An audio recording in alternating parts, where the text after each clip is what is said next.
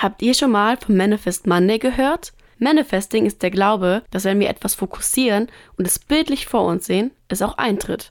In kirchlicher Sprache würde man dazu auch beten sagen. Es ist nicht nur der Glaube an eine höhere Macht, der uns Träume erreichen lässt, sondern auch das Vorstellungsvermögen, das uns führt. Ich finde es spannend, wie sich Rituale aus der Religion auch bei nichtgläubigen Menschen durchsetzen. Es zeigt, dass der Glaube dem Menschen im Leben helfen soll.